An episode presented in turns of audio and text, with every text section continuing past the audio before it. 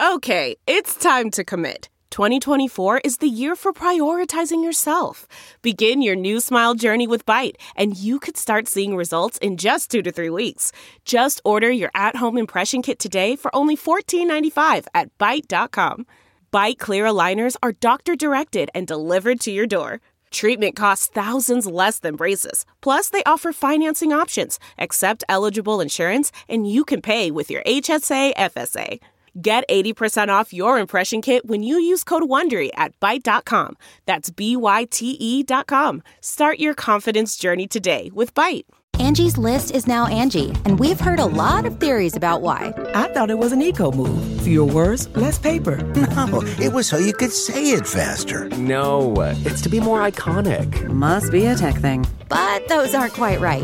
It's because now you can compare upfront prices, book a service instantly, and even get your project handled from start to finish. Sounds easy. It is, and it makes us so much more than just a list. Get started at Angie.com. That's A N G I, or download the app today.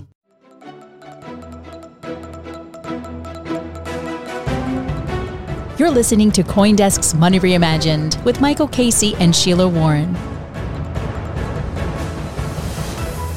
Hello, and welcome to Money Reimagined. I'm Michael Casey. Well, this week I'm on my lonesome as my co host Sheila Warren is on a well earned family vacation. We're also doing something a little different as we'll be playing for you recordings of a conversation that I had with the businessman Frank McCourt at his home in Cape Cod this week as part of a book project that he and I are working on. Frank is a construction magnate, the former owner of the LA Dodgers and now of the French football club Olympique de Marseille. But more importantly, he is the founder of Project Liberty, a bold, urgent initiative to fix a broken internet, a system that, under the model of Web 2 that you've heard Sheila and I talk about so often, has made us all subjects, serfs, if you will, to a small group of feudal lords, the internet platforms that control our data and rule our online lives. Our book will dive into that problem and explore solutions for how to fix it and restore a sense of agency, of citizenship in the internet age. From our wide ranging discussions this week, I thought as a tease to some of the concepts we're grappling with in that book, for which you'll have to wait for its publication, I'd break out some remarks that Frank made over lunch about the problem of centralized storage and the power that has given to the big platforms after the internet's data became the most valuable commodity of all. Here he is explaining how this problem began and how, now, with the rise of decentralized storage solutions in the Web3 era, we might escape from it.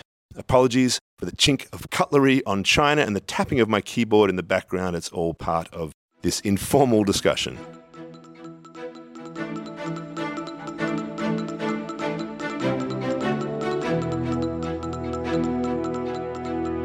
So the internet became, went from being computers connected to now an internet of data and vast, vast troves of data that when internet two started roughly 30 years ago, there was no way to create a shared state of that data, no way to have a decentralized storage of that data. You needed intermediaries mm-hmm. to hold the data.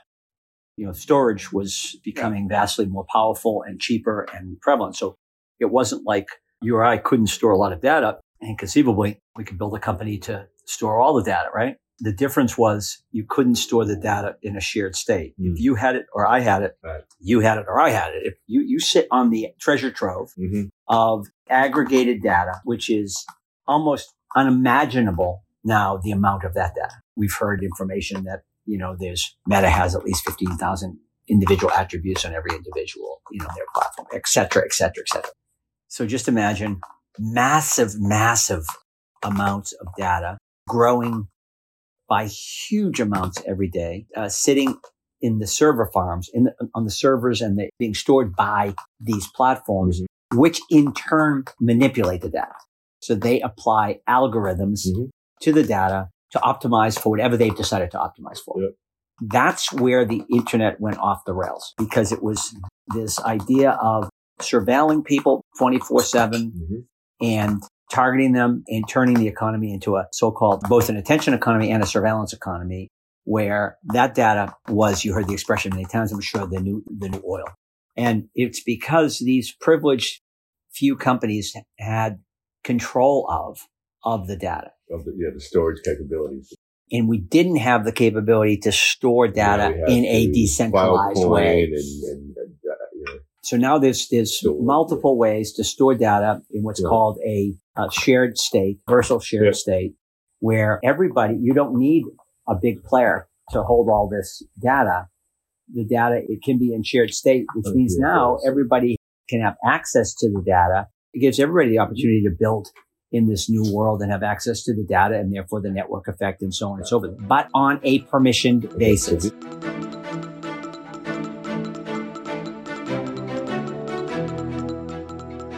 The emergence of artificial intelligence, and specifically the large language models that OpenAI and others are now pushing out into the wild, makes this issue all the more urgent.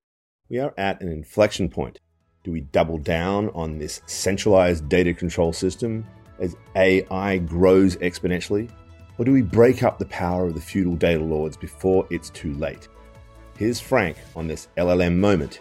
Again, apologies for the background noise.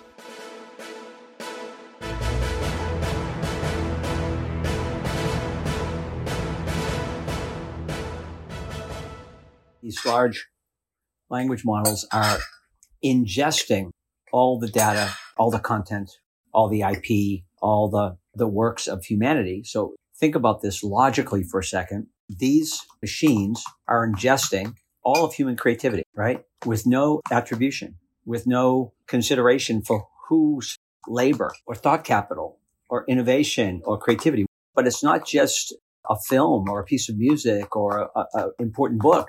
It's also people's social graphs. And that I think is a fundamentally important breakthrough in this book that it's their data that has value. If you look at all of the books that have been written and all of the films that have been created and all of the valuable information, encyclopedias, et cetera, et cetera, they've been read into computers a long time ago. Mm. What is the active data in the world right now that's being created every day is being created to a large extent on social media platforms, right? Mm-hmm. On shopping platforms, on search platforms, on YouTube, on TikTok, et cetera, et cetera, et cetera, et cetera. And that information is our information. It's in- information that belongs to individuals.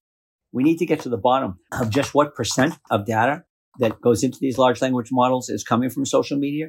But I've heard that already it's at 50% is, is our social graphs, our information. And I would imagine that that number will increase over time because the amount of information that individuals are creating when you connect billions of people is accelerating at a far faster pace than somebody can write a book. And I think that that number is going to just increase more and more. So what is it, what, what is going to be driving these large language models? Of course, it's going to be a, a famous book written by Da Vinci or, you know, a philosopher or a scientist or a Renaissance person, you know, in terms of a Renaissance man, meaning someone who's a, a big thinker. Einstein's theory of relativity is, is all of that stuff gets ingested, but so doesn't John Leffler's social graph and Michael Casey's social graph and all of the articles he's written. All of this stuff is hoovered up, sucked up indiscriminately. And large language models are, we think of, of artificial intelligence. Well, algorithms are artificial intelligence. Algorithms are machine learning right? That's what they are. They're another name. It's another name for artificial intelligence. So it's not like artificial intelligence uh, hasn't been around for a long time. It has. What's different is with ChatGPT and so on and so forth is that it's been now put in the hands of millions of individuals. So not only are these big companies ingesting the material and profiting from it because they're creating new search engines and they're creating new, new products like ChatGPT and so forth. But now individuals are using the information created by humanity for their own sake. All right. So they can copy some, you know, use chat GPT to produce something that is now they're claiming is their IP. This is a massive disruption of our whole legal system around, you know, who owns what in terms of IP, our copyright laws, and all of our IP laws and so on and so forth. So this technology has just is racing along without any regard to a set of norms and rules and, and laws and behaviors that are inherently important to a, a legal system is inherently important to a democracy.